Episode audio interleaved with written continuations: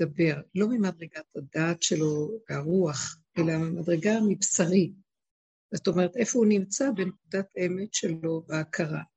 ואז אם אני אדבר, אני אדבר תמיד מעצמי, אבל תמיד יש לי איזו ידיעה חבויה ופנימית שהעצמי שלי קשור לכולכן, ואיכשהו כשאני מדברת על המקומות שאנחנו מגיעים אליהם בדרך, אני רואה שכולן חוות במילא, בלי שאפילו אני אדע את זה מראש, אלא אני תוך כדי זה רואה שבנות אומרות, נכון, הן ממש מרגישות ככה, וכולן מביעות את אותו דבר. אז אני רואה שיש יש איזה קו שמקשר, איזה לינק כזה שמקשר את כולנו למהלך הזה של אה, התהליך של ההתפתחות. וכל אחד בדרגתו, אמנם כל אחד זה שונה, אבל זה אותו קו שעובר על כולנו.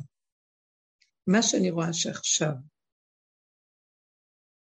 יותר ויותר עובר, זה מה שאנחנו, מה שאני קצת כתבתי בפרשת לך לך, זה שם, שהקריאה שלנו, הקריאה של לך לך, זה, זה פרשת וירא, נכון?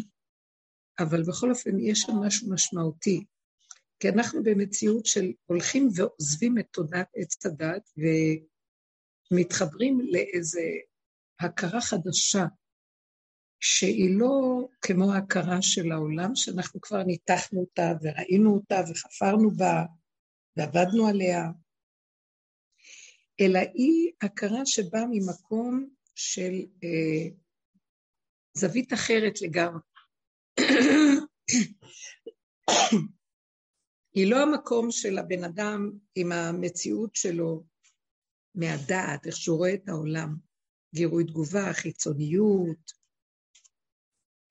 יותר ויותר אני רואה שהמוח הזה נופל, ואתן גם יודעות, ויותר מגיעים למקום של אחדות פנימית שקטה של חיבור האדם עם מציאותו הפנימית, ומציאותו הפנימית היא שקט, רגיעות, ייחוד, אחדות. אמנם באמת מסביבו יש אנשים, אבל הוא לא חווה אותם כמו שהוא רגיל בדרך כלל. כי בדרך כלל המוח של העולם הוא חיצוני, ואז הגירויים מאוד מאוד, הם גירויים שמכריחים אותך להגיב. מה שקרה לנו פה, הכוח הזה של, של גירוי תגובה, שהשטחי הזה, שהעצבני, יסוד העצבים שבאדם, שמגיב מהר, הוא הלך והופנם. התודעה, ההכרה נכנסת פנימה, ואז ההחצנה והגירוי ותגובה החיצוני אה, מתחיל להתבדל מאיתנו. איך אנחנו קולטים במוח החיצוני את העולם? תמיד אנחנו קולטים אותו בצורה כללית. העולם, הארץ, האנשים, התרבויות, כל מיני, אנחנו קוראים על העמים, אז העמים, יש לנו מושגים במוח והדמיון מתחיל לפעול עלינו. כי אנחנו נמצאים בתודעה ריחופית חיצונית, אז כל מושג שאנחנו שומעים, ישר יש מרחב גדול שאנחנו מתחילים לרחף בו, ולנסות להבין אותו, ולהשיג אותו, ולדמיין אותו, ולהקשות עליו מדבר לדבר. ובמהלך החדש, אחרי כל כך הרבה עבודות שנעשו, אנחנו, זה הולך ופוחת. אני שומעת אה, את המילה ארץ, בוא נגיד ארץ ישראל, הוא אומר, לך לך מארצך ומולדתך ומבית אביך אל הארץ אשר אראך. אני יותר ויותר רואה שהארץ שהיא נקראת ארץ ישראל, כי נראה לי שמישהי רצתה לשאול איזו שאלה.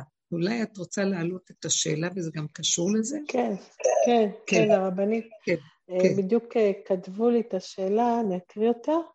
כן. אה, דעתו, זה מה, מהסוף העלון, הקטע האחרון, דעתו שירדה למידותיו התקללה במציאותו החומרית הפשוטה, וכעת הוא קטן ומרוכז, נקי ונוכח, תמציתי, מתחיל להתנחל בארציות, בארציות הפנימית של גופו. בגוף שכזה מתגלה הראש החדש. אז השאלה זה החלק שכמעט מסיים של אלון. רציתי לדעת okay, אוקיי, מה הכוונה שהוא מתחיל להתנחל בארציות הפנימית של הגוף, איזה ראש חדש מתגלה בגוף, והאם נוכל לתת דוגמה איך החיים ייראו במציאות כזו.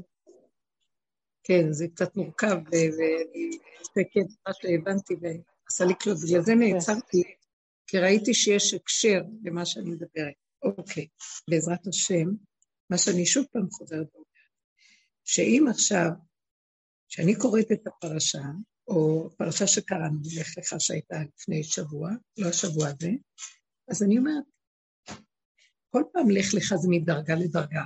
לך מהמצב החיצוני, שאנחנו הושפרצנו אליו, שזה תודעת וצדת החוצה, גירוי תגובה, כמו שהתחלתי להגיד. כל פעם פנימה יותר, פנימה יותר, פנימה יותר. פחות להגיב, יותר ויותר לראות את זה בפנים עם עצמי. אז אני רואה, המושג של ארץ, ישר אנחנו אומרים ארץ ישראל. כשאני שומעת את המושג ארץ ישראל בטבע העולם, בתודעת העולם, אז ישר אני מתחילה לדמיין מה זה ארץ ישראל. אני לא קולטת מיד. אני יודעת שיש ארץ שנקראת ישראל, שאני יודעת שאנחנו גרים בה, אבל היא יותר מושג במוח שלי, היא ערך במוח. היא, אני לא חשה אותה בשרי. אני יודעת, ארץ ישראל זה מילה כללית, זה תודעה כללית, זה דעת כללית, שיש כזאת ארץ, וקוראים לה ארץ ישראל. יש ארץ שנקראת אמריקה, יש ארץ, כל מיני ארצות יבשות, וכן הלאה. במעלת של לך לך פנימה, פנימה, פנימה, פנימה, עד איפה שאנחנו מגיעים היום, אני פשוט לא יכולה להתייחס למושג כמו שזה כתוב, ארץ ישראל, בפרשה, קרה משהו. אני לוקחת את הפרשה, והפרשה היא בעצם בתוך בשרי, היא לא במוחי. הפרשה הופכת להיות שארץ ישראל היא לא שם בתודעה, או שאני קוראת על דמויות, פרעה, או להבדיל, או נגיד עכשיו פרשיות, אני קוראת אברהם אבינו, אני קוראת אה, על כל הפרשים, מה שקרה בסדום, העיר סדום וכל זה. משהו קורה בתודעה שלי, שכשאני קוראת את זה, ישר זה אומר לי, ארץ ישראל זה בפנים. גם חרן היא בפנים, אבל חרן זה תודעת עץ הדת, ישר אני מבדילה, זה אחרון אף של העולם. זה אפשר רוגז, עצבים, שיגעון, ברגע אחד יכול להיות שיגעון. כניסת שבת, אני יודעת שהיה כאן, היה לי ניסיון. שום דבר, הייתי רגועה, הכל היה טוב. פתאום, אני יודעת, גם קצת יש לי איזה יסוד לחשוב מאיפה זה בא, נכנס לי במוח אה, איזו מחשבה שהסעירה אותי בשנייה. וישר ראיתי את ההבדל, אבל לפני רגע הכל היה בסדר, ועכשיו סערה לי, המחשבה הסעירה אותי. ואני התבוננתי לרגע והייתי, אמרתי, וואו, איזה כעס נהיה לי, המחשבה עוררה לי כעס, ועורר לי טרוניה, ועורר לי רצון אה, להגיב. עכשיו, התבוננתי לרגע ואמרתי, אפילו לפני רגע לא היה כלום. פתאום הכל נהיה חי. המחשבה דיברה על איזה מישהו, ואני הייתי צריכה אה, לחשוב, ואז לרגע, ואז לא, התעורר לי כעס, ואז הרצון שלי היה לדבר לאותו, לאותו מציאות, להרים טלפון, להתקשר, לדבר. ואז אמרתי לעצמי, אבל זה רק המחשבה שלך מסעירה אותך.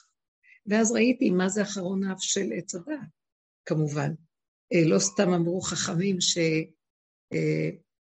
אה, של כניסת שבת קצת לפני, צריך להחביא את הסכינים, כי זו שעה מסוכנת, זו השעה שהמאדים נולד. אה, נולד שטנו של האדם, קצת לפני שנולד האדם הראשון, נולד קודם כל השטן שלו, מה שהיה מתנגד שלו, אה, שזה אה, מאדים, כן? אדום, עץ הדת, הנחש. ואז באיזשהו מקום נעצרתי לרגע ואמרתי, זה היה נראה לי מוחשי, רציני, אבל אמרתי, לא, לא, לא. זה מחשבה, זה משהו מסעיר אותי, שלחו לי איזה גירוי לנסות אותי. ואז אמרתי, כמה טוב שיש לנו את הדרך הזאת, ובעצם לא להגיב, לא להאמין. ואחרי כמה דקות, זה חמש, שבע דקות כל הסיפור הזה, אה, נרגע, נעלם.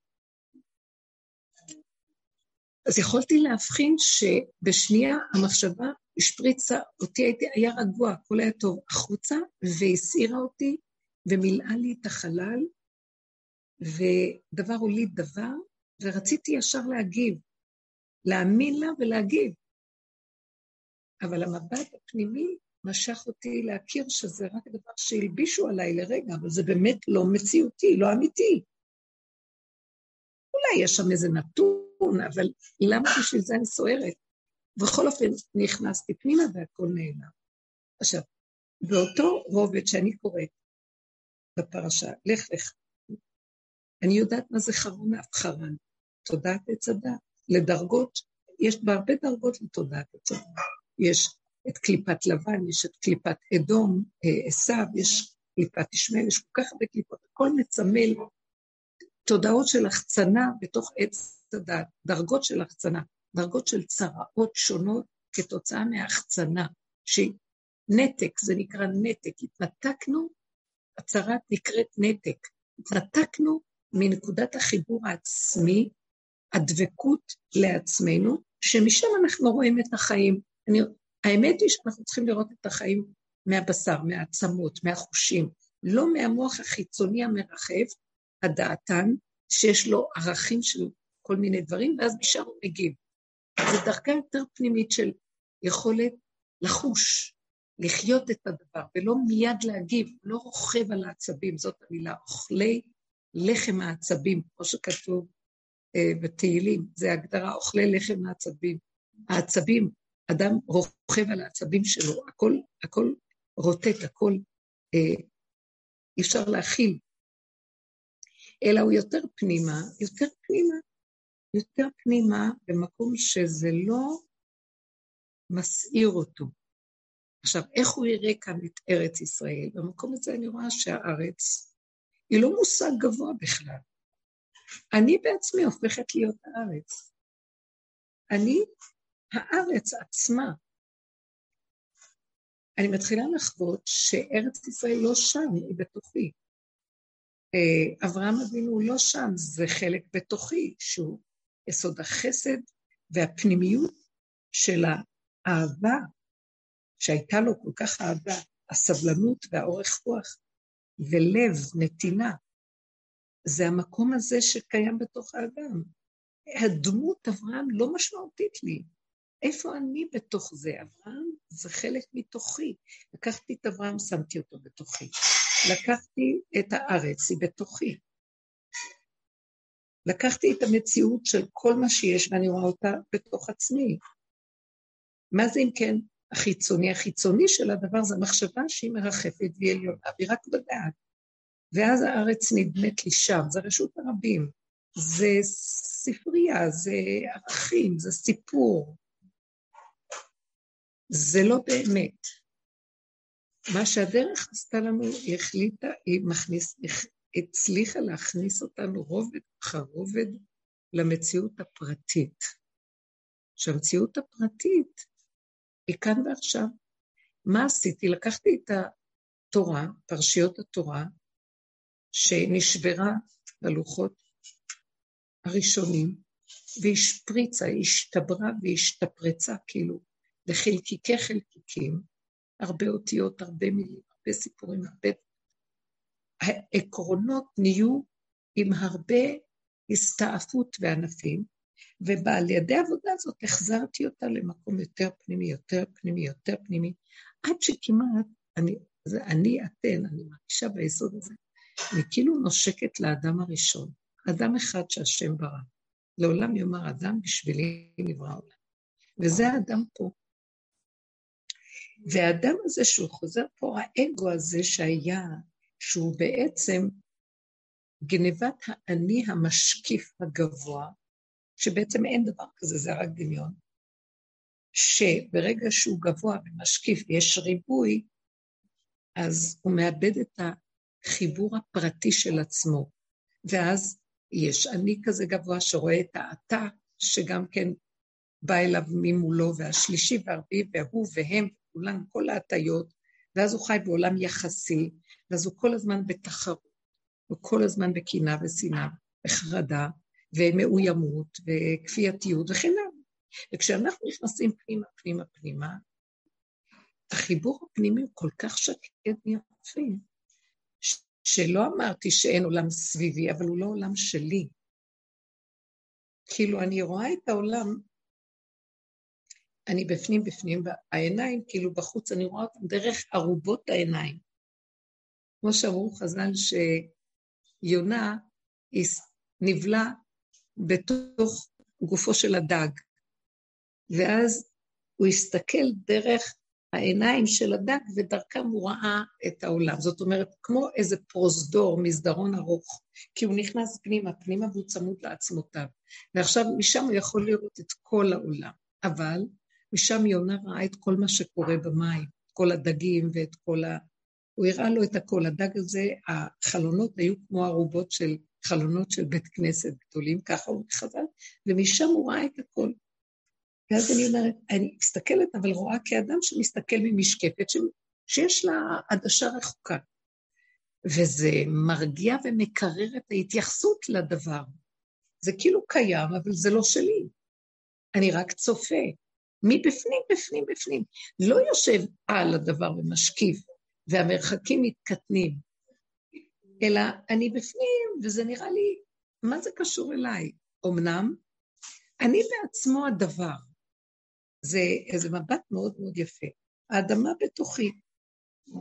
עכשיו, כשאני קוראת את הסיפורים, הפרשה זה כבר נראה לי כאילו, הם, זה סיפור, זה ספר, זה רעיון, זה דמויות, זה ציור. מה זה קשור אליי עכשיו? תמיד בעבודה שלנו השאלה היא, מה זה קשור אליי? אז זה כבר לא ש... זה לא עבודה לקשר את זה, זה כבר קורה. אני לא מבינה, נניח, בשבת, היו מלא אנשים פה, מלא ילדים, שתי משפחות גדולות, ברוך השם. והיה מאוד יפה, בדרך כלל אני יכולה להגיב.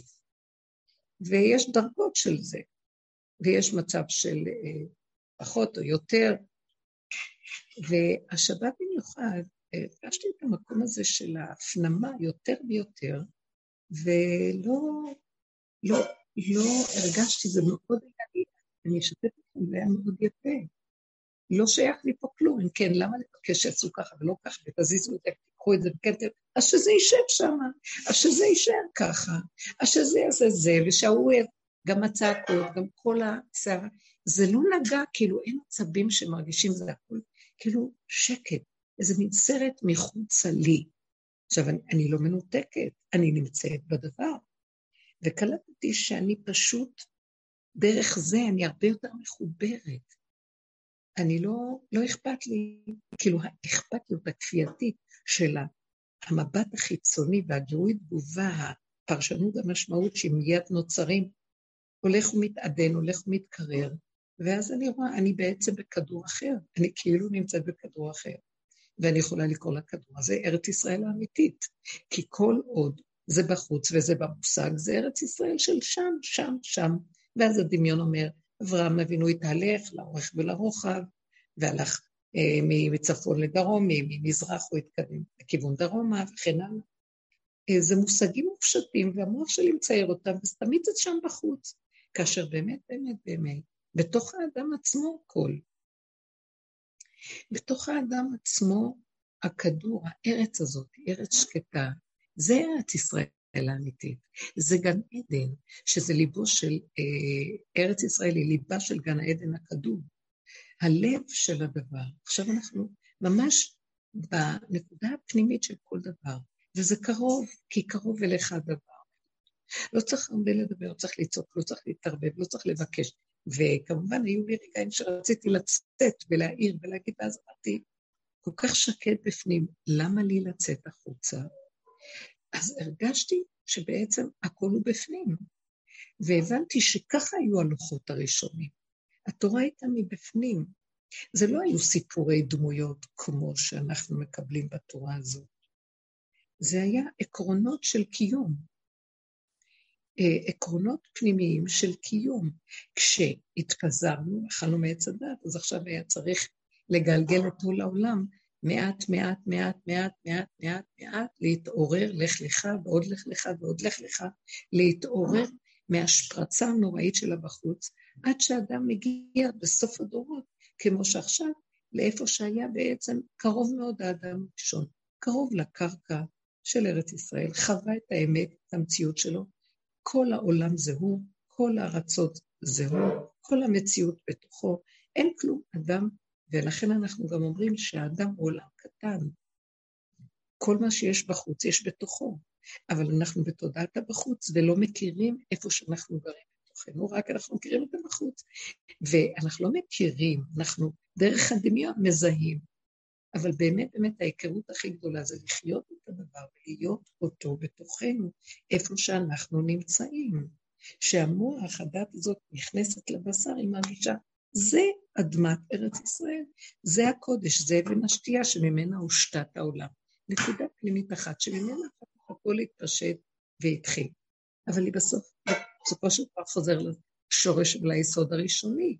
זה למה שהשם כל כך אוהב את ארץ ישראל. היא ארץ קטנה, והיא בסיסית, והיא יסודית, ועליה עומד כל העולם. אז הוא רוצה את התשתית הראשונית שממנה התחיל הכל. אנחנו התרחבנו והתרחבנו והתרחבנו והתרחבנו, ואחר כך עשינו שטויות בגלל ההתרחבות, שבין נקודת האמת לבין ההתרחבות שיש שם הרבה מדרגות של ניתוק מנקודת האמת, אז באות כל, ה, אה, כל הצרעות של האדם, כל המחשבות הפסולות וכל הדמיונות וכל ההתרגשויות וריבוי אה, בלבולי הדעות והרעיונות, ואז הוא חוטא. מה זה חוטא? הוא מחטיא את המטרה.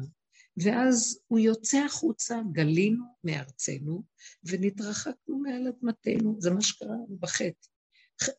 יצאנו מארץ ישראל, השם החזיר אותנו, הביא אותנו מהמדבר אחרי יציאת מצרים לארץ ישראל.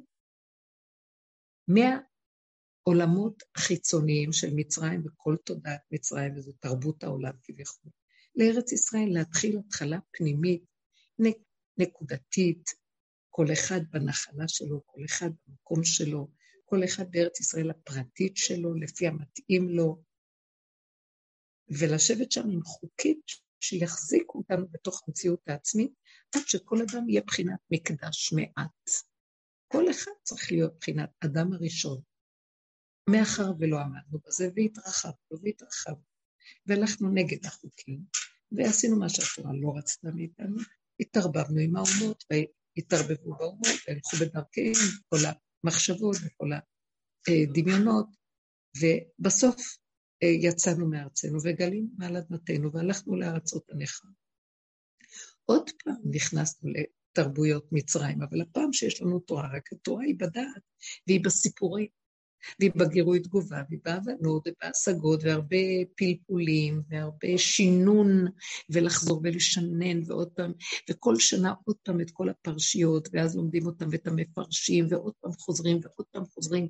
מי שעושה תהליך כמו שאנחנו עשינו בסוף, נכנס בדרך, והוא מצמצם פנימה פנימה, שזה הדרך של התשובה, לשוב להשם, לשוב ליסוד הראשוני האמיתי, שוב בתוך הבשר, שכינה בתוכנו, אז הוא מתחיל להיכנס פנימה, פנימה, פנימה, וכל הסיפורים בחוץ מתחילים להיראות אחרת. הוא מתחיל לקבל את הכל ברמה אחרת. אה, זה לא מושג שקרה פעם. יש שם יסוד. כל הדמויות הן יסודות שהם קיימים בתוכי כל הזמן, בנקודה אחת, ברגע זה, ברגע אחר, ברגע אחר, אבל זה עקרונות שקיימים כל הזמן. אותו דבר, הלוחות ראשונים שהם ניתנו היו עשרת הדיברות, כל כולו. כמעט לא היה צריך עוד ספרים. אבל אחר כך זה התפשט ונהיה ספרים על גבי ספרים, על גבי ספרים, על גבי ספרים, על גבי ספרים. וכל העבודה של החזרה, ושבת עד השם אלוקיך, שאליהו הנביא בא להשיב אותנו. לקחת את כל הריבוי, קודם כל זה מיון, למיין. למיין את הדעות, למיין את העבודות, למיין את הריבוי, למיין את השינון ואת הלימוד, למיין ולמיין ולצמצם ולצמצם ולהחזיר אותו צמצום אחר צמצום, עד שניגע בבסיס של ההשתנות הפנימית הקיימת של האדם, ומתוכו התורה מבשרו מתגלה לו. אה, בסופו של דבר, אה, בסוף ימיו של הגאון מווילנה, קראתי פעם שהוא היה יושב, אחרי למדן עצום, גאון, למדן, וכתב המון חידושים על כל הספרים אה, של התורה וכן ובסוף הוא ישב עם התנ"ך עצמו, בלי גמרות, בלי אה, נביאים כתובים וכו'. התורה עצמה פשוטה, ועם נר קטן דולק, תריס מוגף, וקרה בלי שום פרשנות, בלי שום תוספות, רק את הבסיס הראשוני הקיים של הדבר. וזה מדהים, אני, זה, זה, כי, כי כשאני קוראת מפרשים, אז הם מבלבלים אותי מהמקום האמיתי, כי הם צדיקים והם אמיתיים ומספרים דברים יפים ונותנים לנו, אבל אפשרויות אפשרויות של הבנות לגבי הבנות של מה שכתוב. ובאמת, מה שאני רואה מהגאון, שהוא צמצם, צמצום אחר צמצום אחר צמצום, ואין שום פירושים ואין שום משמעויות ואין כלום. יש את המילים, וגם את המילים יש את האותיות, וגם האותיות יש רק נקודות, ואת התגים, ואת הטעמים, את הבסיס היסודי של כל דבר, ומאחורי זה עולמות על גבי עולמות של אה, אין סוף חוכמה, שהיא צמצום אחר צמצום. החוכמה הוא כוח המה, כוח המהות שבדבר, הנקודה המהותית שבכל דבר, היוד, היוד שבדבר. היוד שבדבר זה הטעם שבדבר, מה העיקרון שבדבר. לשם חובר הכול. ואז האדם חי, שם החיבור הכי קדוש לדבר כהווייתו.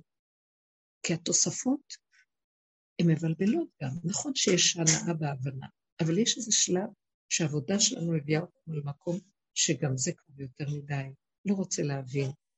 גם הספרים מאבדים את המשמעות. לא צריך כל כך הרבה ספרים. כמו שאני אומרת לכם, הספרים אפשר היה אה, גם אה, בלשכת הגזית בסנהדרין, שזה היה אה, באזהרה של הר הבית, אז היו שם הסנהדרין, והם היו החכמים. גם הם, העיקר שלהם היה התורה והמציאות אולי המשנה, המציאות הפשוטה של, של הבסיס האמיתי של התורה, לפני ההתפשטות וההתרחבות. אולי גם אה, לעתיד לבוא יהיו גם הגמרות, אבל יהיה תלמוד ירושלמי, בלי הסערה של הבבלי, יותר מדי חושך, הרבה פרשנות ומשמעות. אבל כשזה הגיע לבית המקדש עצמו, לא היה שם ספר אחד. לא היה שום דבר שקשור לספרים. היה אה, פעולות פשוטות ש... של עיקרון של עשייה מצומצם ומרוכז מאוד, אה, הקרבת הקורבנות וכל החוקים שמסביב לזה, והדלקת הנר, ואחר כך הלחם הפנים, והקטרת הקטורת, והכל היה ברמות דקות, ממוקדות, הדלקת המנורה, כן, הכל ממוקד ממוקד, עד לדרגה הפנימית ביותר. פעם בשנה קודש הקודשים של כהן גדול שנכנס לפני ולפנים. לא היה שם, זה צמצום מאוד מאוד גדול נוכחות אה, חומרית פשוטה. שם השכינה שורה. זה חוויית הדבר כהווייתו. לא מחשבת האדם, לא ידיעה והשגה והבנה, פעולות פשוטות נקיות, שיש בהן דיוק ואין בהן מהאדם עצמו, הוא רק כלי שווה של הדבר. כשאני אומרת מהאדם עצמו, מתודעת עץ הדעת שבאדם. עכשיו, זה התכלית של הסוף. בסופו של דבר אנחנו נוגעים בדבר הזה כשאנחנו מגיעים בדרך הזאת למקום של, אה, שאני אצמצם ואתרכז, שהמחשבות, זה מסוכן לנו מאוד. אני ראיתי את זה בערב שבת. לרגע המחישו לי, נכנסה מחשבה ויכלה אה, להחריב עולם, אם הייתי הולכת איתה. למזלי השם ריחם עליי, וגם שלך איזו סיבה שהתחילו להגיע אנשים והסיחו את דעתי, ואז אני גם ראיתי את זה וצעקתי, זה שקר, זה לא ייכנס בזה. והמקום הפשוט שהוא לא את הפשוטות, זה כל כך נקי ונקי, אסור לתת למחשבות לגלגל אותם. וגם לא להרגשים שנובעים, לא, אבל זה תמיד מתחיל מהמחשבה, לא להאמין למוח, לא לחשוב. לצמצם ולהיות רק במציאות המעשית הפשוטה כמה שאפשר. וברגע שאני רק רואה שהמוח שלי מתחיל עוד פעם להתרחב על דמות הזה, כי יש תמיד אנחנו בעולם ויש אנשים מסוימים, הכל מיד להתעשת ולחזור לדבר איכשהו, ולא להאמין למוח, לא להאמין לו, לא להאמין לו, ולעשות תפילה קטנה, תחזיר אותי למציאות העכשווית, תחבר אותי למציאות הקיימת איך שהיא. המוח הוא משקר, גונב את האדם, הוא מוליד לשון הרע, מוליד מרירות, הוא מוליד קטטה, סכסוך. אסור לחשוב, כי יש מקום שנכנסת מחשבה, אבל היא מדויקת והיא נוגעת בפעולה פשוטה וזהו. אפילו אנחנו לא זוכרים שהייתה מחשבה פה. לא צריך לחשוב. כל העולם חי ותוסס וקיים. בוא תפעל, תעשה, תלך, תיכנס, תצא, תבוא. תגיד אפילו, אבל בלי להתעכב ולהעמיק ולהאמין, לא לתת למוח לעלות ולגנוב. יש רגעים של מחשבה, וזה משהו אחר לגמרי מתודעת עץ הדת. אדם שמתרוקן, הוא יכול להיכנס, הכל שקט, הכל רגוע, הכל נינוח, פנימי, שקט. הוא לא רוצה, הוא רוצה לעשות פעולות, הפעולות שלו שקטות. הוא לא בסערה, הוא לא רוצה ללכת יותר על הסערה. ושלא נגיד, טוב, אני לא פועל, זה דבר מאוד יפה, אנחנו ממשיכים לפעול, לא מתוך סערה. ואז אני, אני רואה ששולחים עזרות שונות, שהכל מתבצע במילא ובלי הסערה, כי בדרך שאדם הולך מוליכים אותו. הוא רוצה רק ללך כבר מוליכים אותו. זה מקום יפה וחדש. אז מה השם יכולה לענות לשאלה? זה כאילו, מהי המדרגה של הכדור שאדם נמצא? אני אגיד לכם פשוט, איפה שאתה זה הכדור. איפה שאתה עכשיו, במקום שלך. ברגע שאתה מגיב לבחוץ, יצאת מהכדור. אז מה, לא להגיב? רק איפה שנצרך מאוד מאוד. ואז אתה לא יוצא מהכדור כדי להגיב, הכדור הולך איתך לתוך התגובה. הוא שומר עליך. והבן אדם שאתה מדבר איתו, אם זה גבוה, אם זה אדם כלול, הוא ילד, הוא מקשיב, הוא שומע, ואז אתה לא חוזר מתחרט, למה אמרתי, לא אמרתי, כמה אמרתי, מה עשיתי, כלום. שימו לב לגירוי תגובה שלנו, העצבני שקיים במסביב, אנחנו לא מרוכזים, והדרך הזאת מביאה אותנו מרוכזים פנימה, פנימה, שפחות ופחות מגיבים, גם אם אנחנו רואים הכל, הכל הפוך, הכל מול העיניים, רואים טוב טוב את כל הדבר מסביב. אבל דבר אחד קורה לנו, אנחנו לא ממהרים להגיב ביקורת, שיפוטיות, לרצות לסדר את זה, ליישר את המצב. לא, לא, לא. אני שומעת, אני רואה. אבל אני לא מגיבה. ואז גם המוח שלי לא דן ושופט, אלא הוא רואה את הדבר. טוב, הוא אומר, זה דבר מאוד יפה. עכשיו, דבר נוסף יכול לקרות, כי אנחנו כן נמצאים בעולם. למשל, דוגמה שאני אביא, אני נמצאת בכדור שלי, הכדור שלי, כלומר, התודעה שלי בבשרי. זה ארץ ישראל שלי, שקט לי, שלווה לי, טוב לי שם. היא ארץ אשר עיני השם אלוקיך בה תמיד, מראשית שנה ועד אחרית שנה. היא ארץ שלא תחסר כל בה, באותו רגע לא חסר לי כלום. כיף לי, טוב לי, רגוע לי, נעים לי. אני בתוך מגרש הבית שלי, ולא שואפת לשום דבר. במקום ככה, כשאני ככה שקט לי, המוח לא רוכש לי, ואין לי גירוי וסערת רגשות ודעות ורעיונות ומשמעויות. שום דבר לא מניע אותי ובשקט לי. למה אני צריכה להיות בתנועה פנימית מהבחוץ? למה שהבחוץ יסעיר אותי ואני רואה את הבחוץ? לא שנכנסתי לקופסה ואני לא רואה. אני לא מנותקת, אבל אני לא מגיבה, כי אין משמעות למה שאני רואה כמו שפעם. רק זו צורה אחרת. אבל יכולתי לתת לכם דוגמה במקום הזה, איפה נהיה. אה, דוגמה, אז היו כאן אנשים, כן. אחד הילדים הקטנים, שאני שמתי ככה, שמתי לב אליו. הוא מאוד, אה, הוא לא כל כך קטן, הוא כבר בגיל שבע, שמונה כזה, אה, כן, שבע, משהו כזה, והוא ילד נבון. אבל אני רואה אותו אה, מאוד מאוד קשור, אה, אני נהנית ממנו, נהניתי ממנו. ואז הוא בא להגיד לי, נהניתי ממנו, למה? כי אני רואה אותו קשור ומחובר לחומר. ונהנה מאוד מהחומר, נהנה מהצלחת, מהאוכל, מהבגדים שלו, הוא נהנה, הוא קשור עם החומר. בעוד שילדים אחרים יותר יגידו דבר תורה, שישירו, שיעשו משהו, הוא, הוא חי עם המציאות החושית בעדינות, עם המציאות החומרית. זה איפה שהוא מונח, והוא באמת עדין, אבל הוא שם שם את הדגש.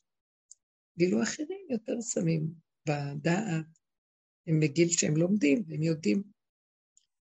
אז כל רגע הוא, כל כמה זמן הוא בא ואומר לי, סבתא, תראי איזה סוודר יפה יש לי.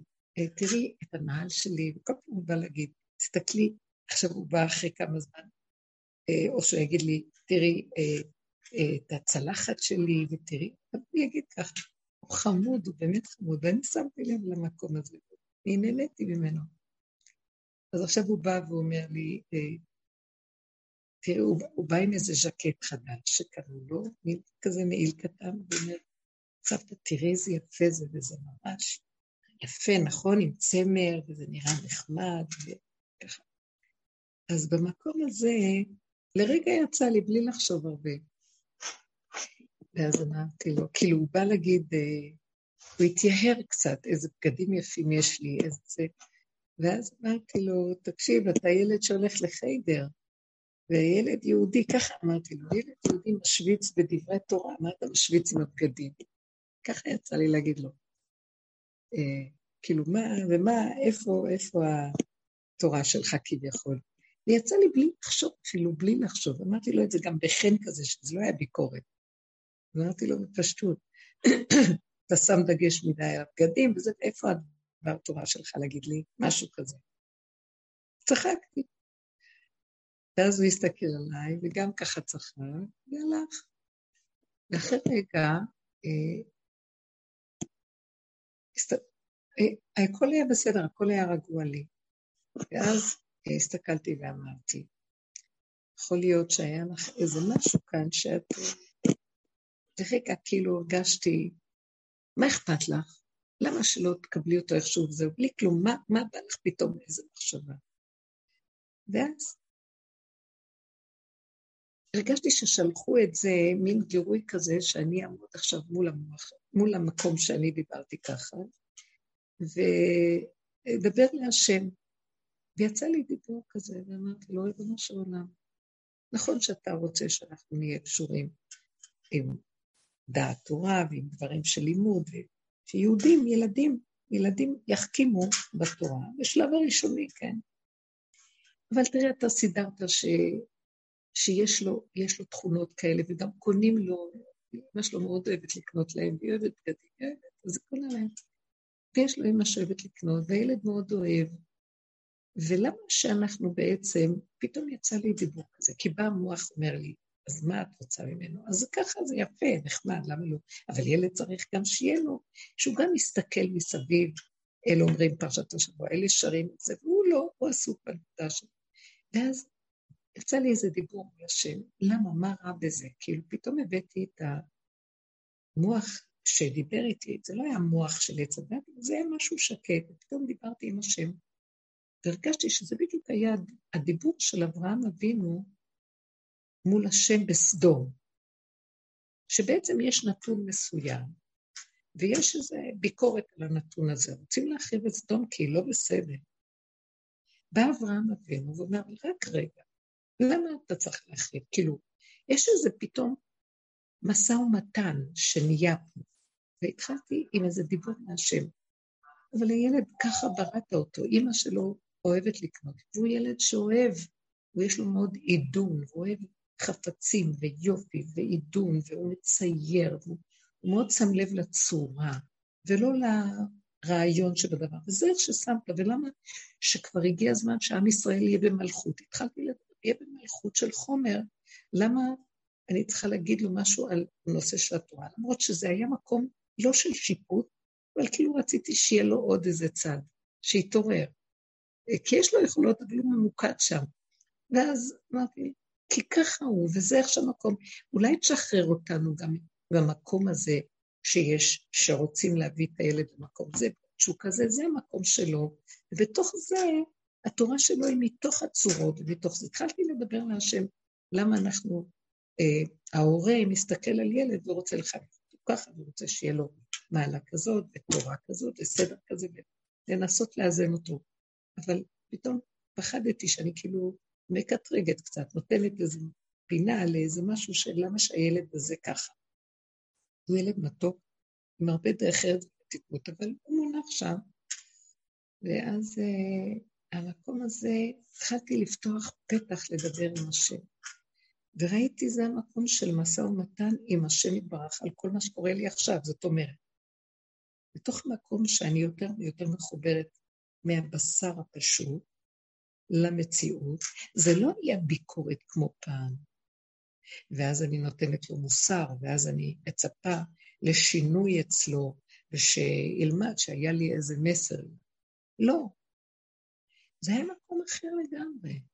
זה היה מקום של, אתה שלחת לי איזה דבר, דיברתי, זה היה מקום אמיתי של הנה בא אדם לידי, ולא יצאתי מעצמי, מתוך הנקודה שלי דיברתי איתו, וזה חזר אליי, ואז היה לי דיבור עם הנפש שלי הפנימית, זה מול השם, ולהגיד לו, אז uh, תשחרר אותנו, כי ככה סידרת את הילד, בתוך זה תיתן לו את המציאות שלו, ולמה שאני כאילו, באתי כמו משא ומתן, שיהיה גילוי השם, ושהוא ילמד אותי.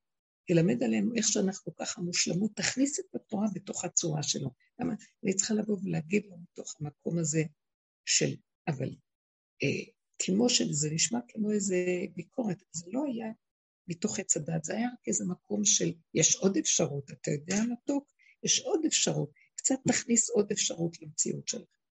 ואז אז היה לי משהו ששפט את זה לרגע, ואז בא זה לא היה שיפוטיות, אני רוצה להגיד לכם שזה לא היה שיפוטיות, זה רק היה איזה משהו שאפשר לי משא ומתן. לדבר עם הנפש שלי בתוכי. והבנתי מה אברהם אבינו עשה עם המציאות של סדום. יכול להיות שגם כשאנחנו קוראים על סדום, שזה העיר כזאת, ואברהם אבינו, בסיפור מדברים על סדום שם, אבל יכול להיות שגם אצל אברהם אבינו, בתוכה היה יסוד של סדום, והדיבור שלו היה, למה לא למה? מתוך המציאות שלנו, איך שאנחנו, תרחם ותביא אותנו, למה לאחרים? למה? כי המציאות שלנו היא כזאת. הדיבור של אברהם אבינו, אני רואה אותו יותר פנימי, כתוב במסכת שבת כמדומני, אה, שכשאדם הולך להידון אחרי 120 שלו, יוצא מהעולם, אז הוא בא לבית דין של מעלה ושואלים אותו, אה, קבעת עיתים לתורה, עסקת בפריה ורבייה, נשאת ונתת באמונה, כל מיני עוד כמה דברים שכתובים שם. ואז הסתכלתי על המילה הזאת, נשאת ונתת באמונה. שואלים אותו, משא ומתן שלך בעולם של העסקים פה בעולם היה הגון, היה ישר? ואז אמרתי, זה מאוד קשה לקחת את זה ברמה כזאת של פשט. מאוד קשה לעשות משא ומתן בעולם. כי אם אתה לא רואה מי מולך, ואיך העולם מולך, ותלך עם הישרות הפשוטה וההגינות שלך, יאכלו אותך חיים. אתה לא, אתה לא יכול לעשות משא ומתן פה אה, באמונה. אתה יכול לעשות משא ומתן בהתאם למי שאתה נמצא סביבו, בהתאם לחוקים של המדינה, בהתאם לבן אדם שאתה עושה איתו משא ומתן, בהתאם ליכולות שלך. אה, זאת אומרת, באמת הפשוטה, אתה לא יכול לקחת משא ומתן ולשים אותו באמונה. אין אמונה בעולם, אין יושר וצדק בעולם, אין אמונה בעולם. אבל כשאני רואה שאין, אני באה לבורא עולם ואני מבין לו את המקום הזה, ואני אומר לו, אין, אני תמים, אני יאכלו אותי חיים. בתהילים כתוב, אם עיקש תיתקע, שאם נבר תדבר, אם כבר תמים תיטמע, זה תלוי איזה מקום אתה נמצא, הכל כאן עולם יחסי, והכל מוחצן, אז אתה צריך לשים לב למה שקורה. אבל כש... אז מה זה הכוונה? נסעת ונתת באמונה? זה להביא את המציאות הזאת לתוכך ולדבר עם השם. אברהם אבינו נסע ונתן באמונה. מול עצמו, מול בוראו. הנתון היה סדום. אבל הוא דיבר, משא ומתן באמונה זה לדבר השם, זה להגיד לו, זה לדבר איתו, זה להביא לו את המצבים ואת האירועים, ומתוך זה לדבר. עכשיו, למה זה קשור למה שאני אומרת? כשאנחנו בלך לך האחרון, האחרון, בתוך הבשר, קרוב יותר, יותר, יותר, המשא ומתן הוא רק מול השם, הוא אף פעם לא בחוץ. אה, הילד שבא בגיל שבע שאמרתי, הוא רק היה אמצעי בשבילי להתחיל משא ומתן עם היסוד שלי.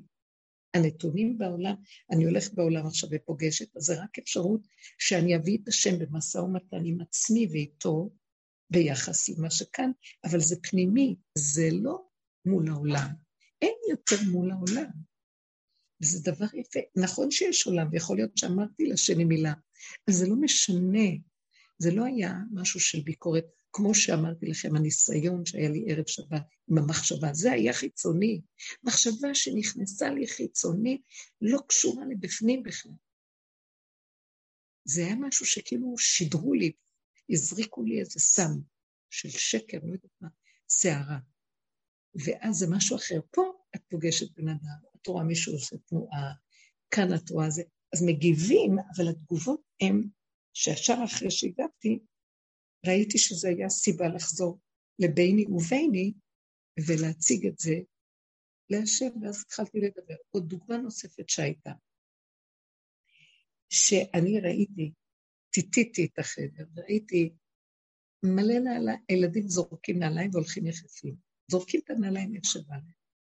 ואז סוג של ילדים, לא כולם, חלק.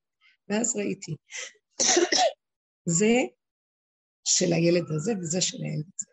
והנעליים שלהם זרוקות. ואז אמרתי, אה, למה הם הולכים יחפים?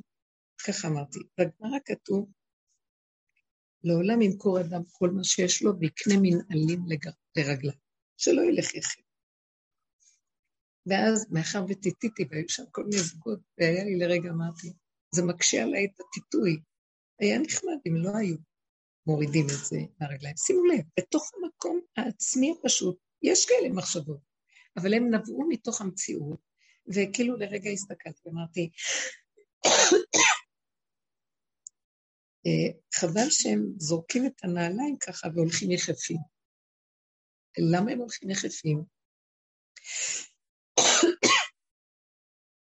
הלוא לפי הגמרא צריך שיהיה להם נעליים לרגליים.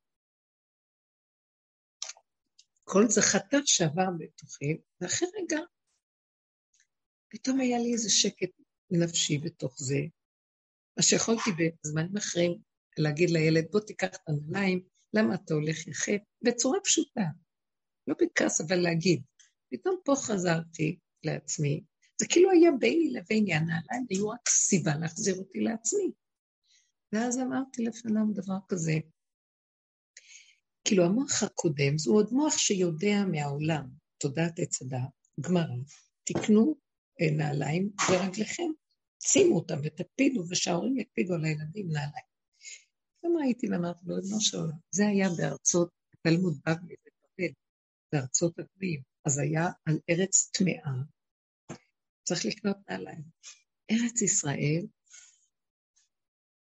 פתאום בא לי מחשבה, זה ארץ של קדושה, אנחנו מתהלכים פה על האדמה הטובה הזאת, וזה כמו בבית מקדש שהכוהנים הלכו יחפים.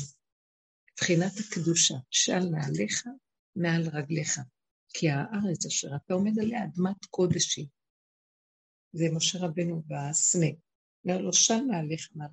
פתאום בא לי מחשב, כן, כן, הילדים, זה ילדים של פה, זה ילדים שאוהבים ללכת, זה לא משהו יבדמה. זה, זה נחמד, זה מתוק, זה קרוב. זה לא המושג של עץ הדת. וכל זה הלך בשניות. ואז כאילו הייתי במשא ומתן עם עצמי. אה, למה מקפידה על הילדים? בסך הכל זה טוב. ואז ראיתי שיש משהו בפנים שהוא שואל שאלה, וגם אני לא. והמשא ומתן הוא בין זה לזה, וזה ביני לבין בורי בתוכי, והוא זה אני, ואני, וזה רגע אחד, הכל קרוב, קרוב, קרוב, והכל נרגע, כמו שהיה עם הילד, כמו שהיה עם הנעליים, ובכל דבר שכך קרה זה כל הזמן חזר לנקודה שלי, ואישר את העבורים, והכל היה בסדר, ואפילו לימד איזו זכות גדולה על כל המציאות, ואמר, ואמר לה, ריבונו של עולם, זה משא ומתן ואמונה, אז תסדר, אז אל תחריב את העולם, למה אתה רוצה להחריב את סדום? למה להחריב? אולי אפשר להציל. אל, למה אני צריכה להגיד לילד, את זה? שמתוך המציאות הזאת שנתת לו טבע כזה, מתוך זה התורה שלו תצמח. תורת מבשרי, תורת שהצורות והחיבה שלו לחומר, זה יהיה מתוך זה יקום המציאות שהכרה של התורה תיכנס שם, והוא לא יהיה רק מנותק ויגדל בחומריות, נניח. ככה היה לרגע, כי עץ הדת ישר ילך ויחשוב, זה חומריות. ואילו האמת ישר יכולה להגיד, לא, בצורה הזאת יכול להתלבש, התורה עצמה מתלבשת בזה. כמו שראינו, שבצלאל סידר כל כך כלים יפים למשכן. הוא היה אמן ועשה צורות, והילד הזה יש לו משהו אומנותי כזה של ציור ומצייר ואוהב, אז בתוך זה תיכנס הקדושה. הכל מתוך הדבר, זה כבר לא מנותק, או ככה או ככה. אם זה ככה, אז ככה. ואם לא ככה, זה לא טוב, זה ככה צריך להיות ולא ככה. ואפילו שהרשימו הזה קפץ לי להגיד לו, אז תשוויץ עם דברי תורה, ולא מה, תשוויץ במרכאות, כן, תתייער עם זה. אבל בכל אופן, אחרי זה בא הדיבור הנכון ואישר את זה וסידר את זה.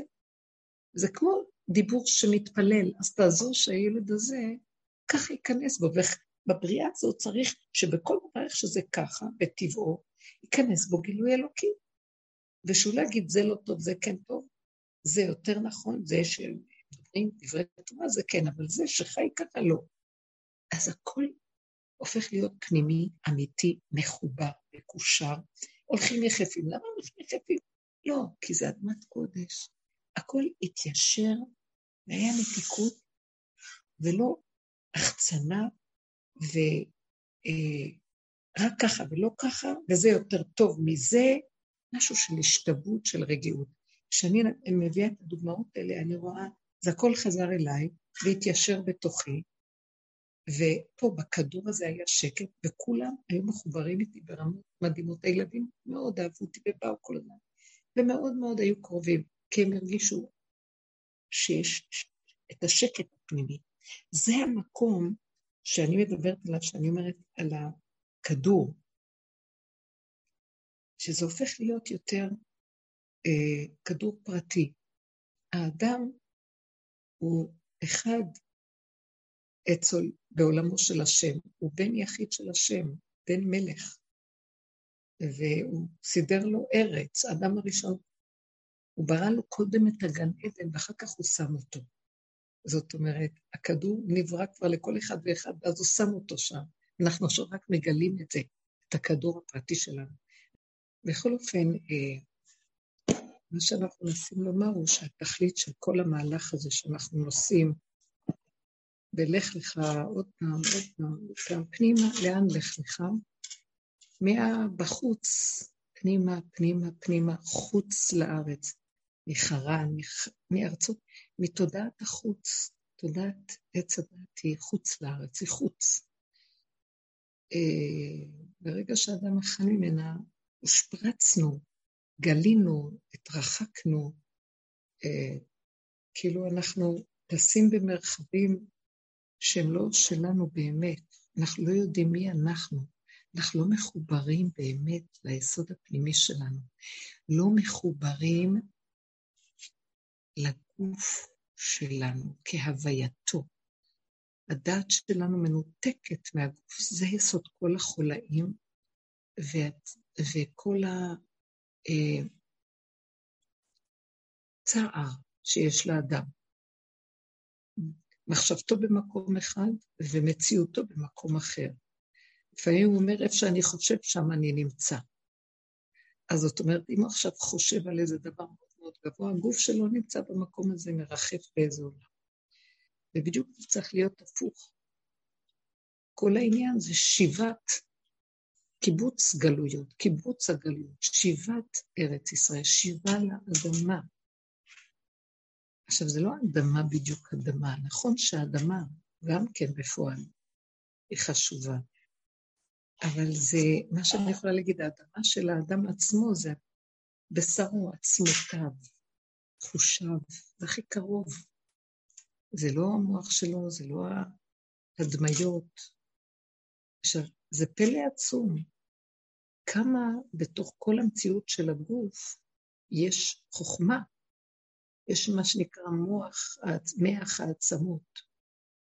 הנוזל של העצמות, הנוזל של השדרה, הנוזל שנמצא בתוך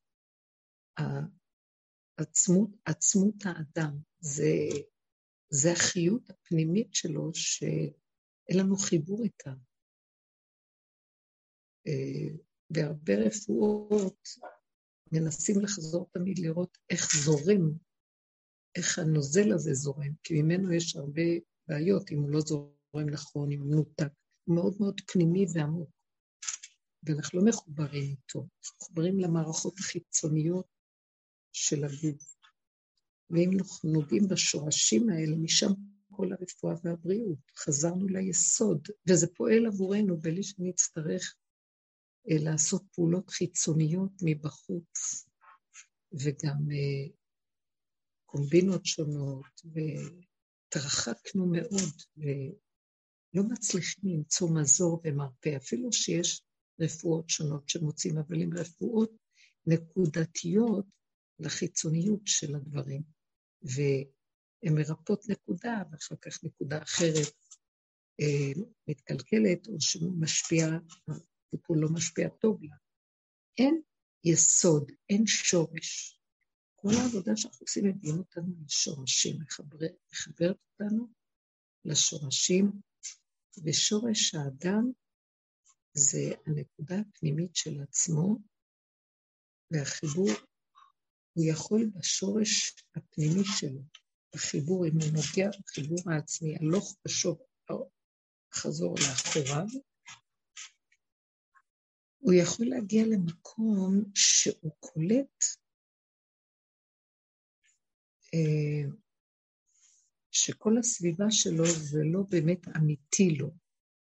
אה, המשפחה, לך לך מארצך, מולדתך מבית אביך. אה, מולדת, המולדת שלו, זה לא טוב, זה לא, זה לא אמיתי. הוא רק שאול, כאילו השאילו אותו. אה, בית אביו, אני אגיד לכם אנחנו יכולים להגיע למקום שאנחנו נדע שאנחנו רק בגלל הגלגולים שלנו שייכים למשפחתיות שבאנו ממנה, ולא באמת שאנחנו צריכים להיות שם, זה רק זמני בגלל צורך של תיקונים מסוימים. כאילו אנחנו מושאלים לצורך התיקון, כאילו אנחנו מבקרים בכל מיני מקומות, אה, משפחתיות שונה, שורשים שהם לא מתאימים לנו, יש מצבים כאלה ואפשר לזהות אותם. מי שנכנס פנימה, הוא יכול להתחיל לראות. והדרך הזאת מביאה אותנו הרבה פעמים להכרה מה שייך לי באמת ומה לא.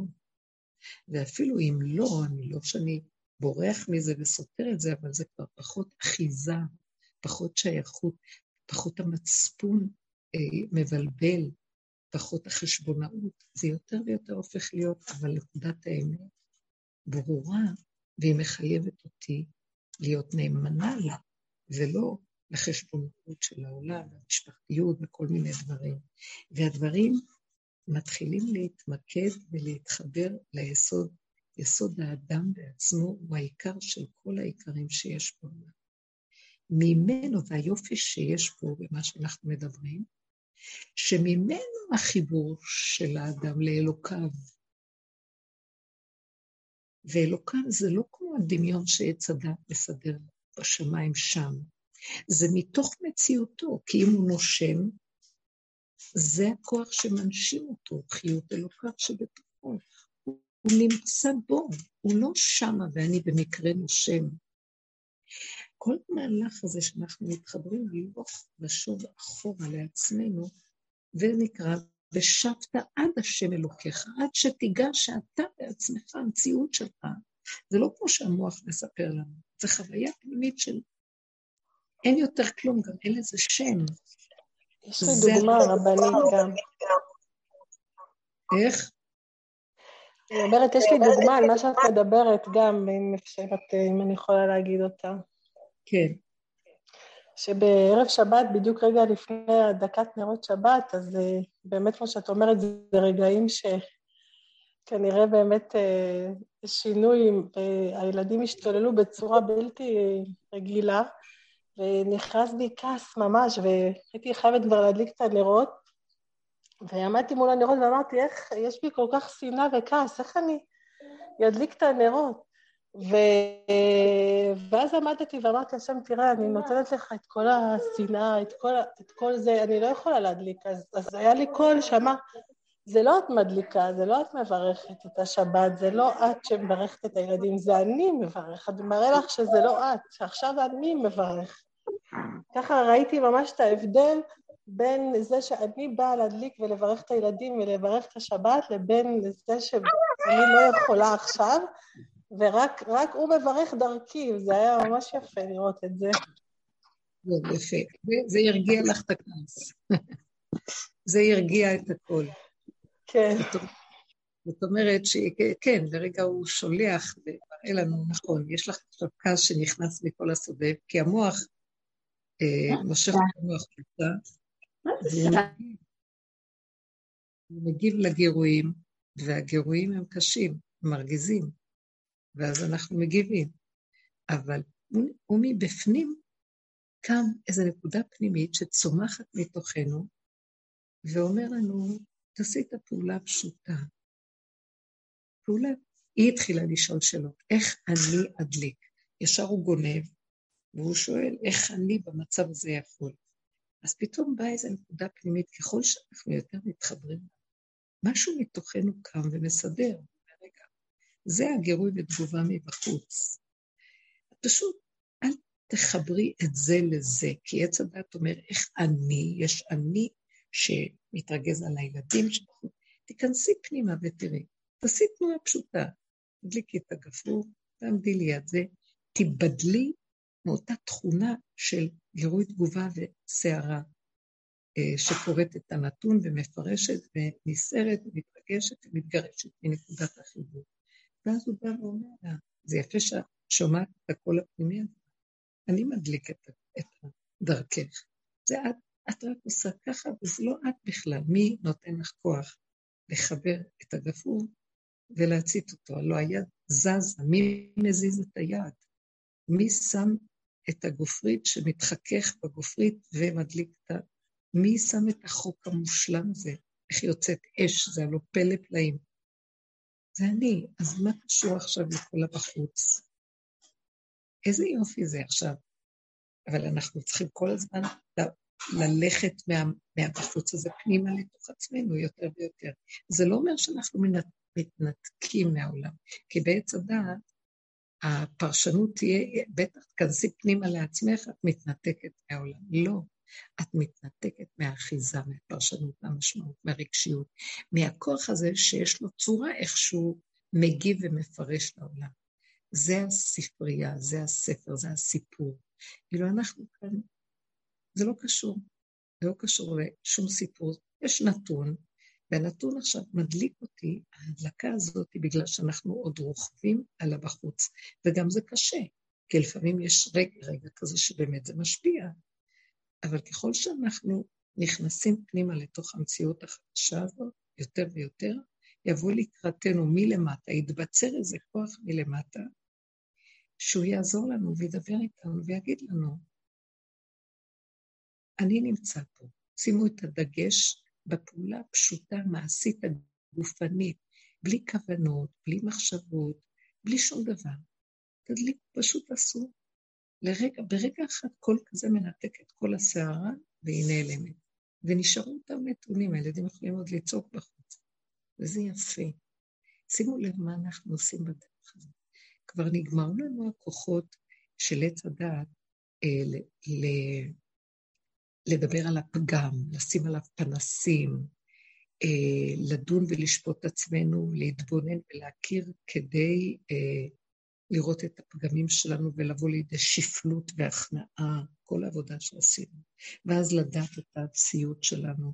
גם זה נגמר, כי הכל זה עוד בתוך הדת. יש פשוט, יש אפסיות אמיתית. מהי האפסיות האמיתית? שאני רק צריך להדליק את הגפרור. אה, מה צריך להדליק נרות? עוד פעם, הדעה הזאת יכולה להיות, מה, אני צריך להדליק נרות עכשיו, מרגיזים אותי, מה, אני לא יכולה ככה להדליק נרות. מי שואל אותך? כל העולם יתהפך לך, אבל את עכשיו, את יכולה לעשות פעולה פשוטה, זה גם דרך שהביאה אותנו להוריד הרבה מהדמיון של הרוחניות והכוונות בזמן הדלקת הנר בעשיית מצווה, וקוראים לזה מצווה, הגדרה של הדבר. אין, הוא לא נותן, הוא לא נותן. ממש. מעצמי לעצמי כבר לא לדעת. זו פעולה שאני נצרכת. ואז, מאיפה באה כפירה? כפירה באה כשיש הרבה מחשבות, אז למה אני צריך להדליק, לא להדליק? כן, מה אני צריך לעשות ככה, לא ככה? יש לי טרוניה, טענה, הבנה, השגה, ואז יש לי דעה. לא, אין לי דעה. זו התוכנית. מדליקים, מדליקים. שבת נכנסת, נכנסת. יש עכשיו שצריך לעשות פעולה כזאת, עושים. התבדלנו מהתודעה הזאת שהיא, אה, יש בה מלחמה תמידית, להיות בתודעה היהודית או לכפור בה, חס וחלילה. אז לא זה ולא זה, אני לא צריך להיות גם לא בתודעה היהודית, אני לא צריך להיות גם בכפירה שלה. אני פשוט צריך לקיים מה שיש. כי מה, אם אני לא אעשה את זה, אני אעשה משהו אחר. בוא נגיד שאני לא אדליק נרות, אז מה אני אדליק טלוויזיה? מה זה משנה? אבל כרגע אני שייכת לחוק הזה, ולמקום כזה שבו חושבת שזה המציאות שלי, ואני מעדיף אותה. באיזשהו מקום היא יותר קלה ופשוטה לי. כי היית תכניס אותי לאיזה מצב, זה אני. פעולה פשוטה, תעשו את כל היהדות פשוט, פשוט. מצווה, אפילו לא, הגדר של מילה מצווה כבר לא נכנסת למוח. פעם זה היה מונח מצוות. זה דבר שעושים אותו, עושים, מניחים אותו, הולכים, ומשהו בתוכנו מוליך אותנו, ודרכנו פועל. והוא שומר עלינו שלא נחרוג, או שלא נעשה דבר, שלא כרוחו רצונו. מה אכפת לי אני? למה זה צריך להיות שייך לי, ואז יש לי מאבק, יש לי כעס על עצמי, ואז ביקורת ושיפוטיות, ואז יש לי מלחמה נגד היצר שלי, לא יצר שלי. הכל הולך ונגמר ונהיה פשוט משהו בתוכנו שמתעורר וקם חיות אנרגטית, שהיא דרכנו מקיימת את התורה שלה. הוא נתן את התורה, והוא מקיים את התורה שהוא נתן. יש משהו יותר מתוק מזה. כי משלך ומידיך נתנו לך. זה הכל שלך. אתה נותן לנו את התורה, ואתה זה שמקיים אותה דרכנו. מה ביקשת מאיתנו? עץ הדת מחריב את. כמה ביקורת, כמה שיפוטיות, כמה כמה, כעס, כמה רוגז, כמה טרוניות, כמה מענות. ואנחנו עוד ברושם הזה, כמו שאמרתי לכם עם הילד, באתי להגיד לו איזה משהו, וזה היה פשוט, שאפילו לא היה לי עליו שום ביקורת, רק להגיד לו, תראה, מה דעתך שלא תשוויץ בזה, רק אולי בערך כזה או אחר. הוא ילד, הוא עוד לומד, עוד יש לו, אה, הוא צריך לקבל את המושגים הנכונים. אז אפילו שבאתי במקום הזה ולא הייתי שיפוטיות, בכל אופן, בא לקראתי איזה כוח שהתחיל לדבר ולשאת ולתת עם עצמו. למה ככה ולא ככה ואולי ככה גם ככה וזה. העיקר שתהיה שם איזו נקודה של אלוקות בתוך המציאות של התכונה הטבעית שנתת. וזה מה שרצית בעולמך. כי אחד יבוא מהצד הזה, ואחד יבוא עם, עם מוח ועם אה, רצון ללימוד, ואחד יבוא עם רצון לציור וחושים ויצירה. מה זה משנה? העיקר שאתה תהיה בעולמך ותהיה בכל מקום שאתה נמצא, ולא אני זה שיקבע דרך הספרייה והערכים שאני מסדרת אותם, ככה כן, ככה לא, והמלחמה התמידית ביניהם והדאגה האמיתית, כל הזמן דאגה תמידית לילדים, איך הוא יגדל, איך הוא יהיה, מה לא יהיה, כן יהיה. הכל טוב, בשלום ושלווה, ואמת, ומתחילה להתגלות האמת האמיתית בעולמו של השם. הוא לא ברא את כולם אותו דבר, וכל אחד כשם שפרצופיהם שונים, תכונותיהם שונות, דעותיהם שונות, הכל שונה ודק ועדין, והכל זה הוא. זה הכל התשקיף של השם יתברך, המראה של עצמו, מעצמו לעצמו בתוך עולמו. אבל החוויה שלנו הפרטית, כדי שנרגיש שזה הוא, בלי שום החצנה בביקורת, זה להיכנס פנימה, פנימה, פנימה בפשטות, ובלי זה התודעה המתבדלת שהיא חיצונית, הכל נהיה צלול, פשוט ואמיתי, ואיך שזה ככה, זה בסדר. והעולם בחוץ אה, מקבל מזה השפעה. אדם כזה, אה, שהוא מסתובב בעולם, הוא אפילו בביתו, ישר זה היה ניכר על האנשים. היה שלווה ורגיעות וחיבה. ממש הייתה חיבה בין האנשים ברגיעות מדהימה. וכן כל דבר שאנחנו עושים בחוץ, או במקום שאנחנו עסוקים איתו, זה מביש לאנשים חיבור ומרגיע את הסערה של עץ הדת. עץ הדת לא סובל את המקום הזה, הוא בורח, הוא מפחד מזה, כי זה הסוף שלו. אז זה המקום שאולי נחבר את הלך לך לנקודה הפנימית של העצמות, וגם בחינה של המשא ומתן בפרשת בערה של אברהם אבינו, זה פותח לנו פתח פנימי של חיבור עם השם ודיבור אמיתי, פנימי. זה הדיבור, הוא התקשורת הכי נפלאה של האדם עם עצמו, עם בוראו. העצמיות שלו זה בוראו, העוצמה של החיות שלו זה העצמיות. עכשיו, אין חבר יותר טוב מזה. ואדם לא יכול להגיד, אני מפחד להיות לבד. אדם לא יכול להגיד, אה, לא אוהבים אותי, אה, ואז כל הטריקים של החיים, איך להתחנף ולרצות כדי שיאהבו אותו, הכל נגמר. יש לך את החבר הכי טוב, שאתה מתוכך, בינך לביניך אתה קשור איתו, מחובר בדבקות מדהימה, מתיקות, ותחושת נצח, שלא חסר דבר בבית המלך. אמנם זה קטן ברגעים כאלה, אבל זה יפה, אתה יושב בתוך הבית שלך פנימה, אתה יושב במגרש שלך, ביחידה שלך. לא חסר לך דבר, אתה אוהב את עצמך. זה לא עצמיות של עץ הדעת, הדמיונית, המרחפת. זה, זה בשר מבשרך, זה מציאות שאין שני לה, אתה באחדות עם הנקודה הכי נצחית ופנימית שלך. מתבדל ממך המוח הזה, שמפחד אפילו מיום המיטה, אין פחד מהמוות, ככה וזהו, כי זה נצח. זו נקודה פנימית שאין לה, היא לא מודדת ושוקלת זמן, מקום, גיל. יפה, הכל חי וקיים, וזה המקום שאנחנו, בעזרת השם, מגיעים אליו, וטוב לנו. מתבדלות מאיתנו השאלות והקושיות, ולמה החיים שלי ככה, ולמה אני נראה ככה, זה מרגיז אותי, זה בעצמי. זה הכל, אין לזה משמעות, זה מתנדף. זה החיסרון הנורא של הקולות שכל הזמן חסר לאנשים בעולם. הם כל הזמן החסרונות והשאלות והקושיות והתהיות והבהיות. ובמקום הזה שאנחנו מדברים, שאנחנו אחורה, אחורה, אחורה, בצמצום הפנימי של עצמנו, קטנים קטנים, הכל שלנו בקטן, הארץ קטנה בתוכנו. הבית הוא שלנו בפנים, האישיות שלנו היא קטנה בתוכנו, קטנה, קטנה, מצומצמת, מרוכזת, והיא יפה, וכל רגע איך שהיא באה. הכל מחובר, וכל רגע אתה, אתה שומע על הארץ, אז אתה רואה שזה בתוכך. אתה שומע על מישהו מדבר על אישיות, אתה רואה שזה אתה בעצמך עם עצמך. מדבר על חברות, אתה רואה שזה החברות שלך עם עצמך. מדבר על השם, מתחיל להגיד השם וזה, והשמיים, אחרים יחשבו זה השם בשמיים, אתה מרגיש שזה בתוכך. הכל חוזר לאותה נקודה של צמצום, כי קרוב אליך הדבר מאוד, בפיך ובלבבך לעשותו. אה, לא, לא ירחק היום שמילה פשוטה שלך גם תעשה פעולה בבחינת צדיק עוזר, הקדוש ברוך הוא מקיים מתוכך. תודה רבה לכם, שבוע טוב, ערב טוב, חיים טובים, הכול במתיקות של שבוע טוב.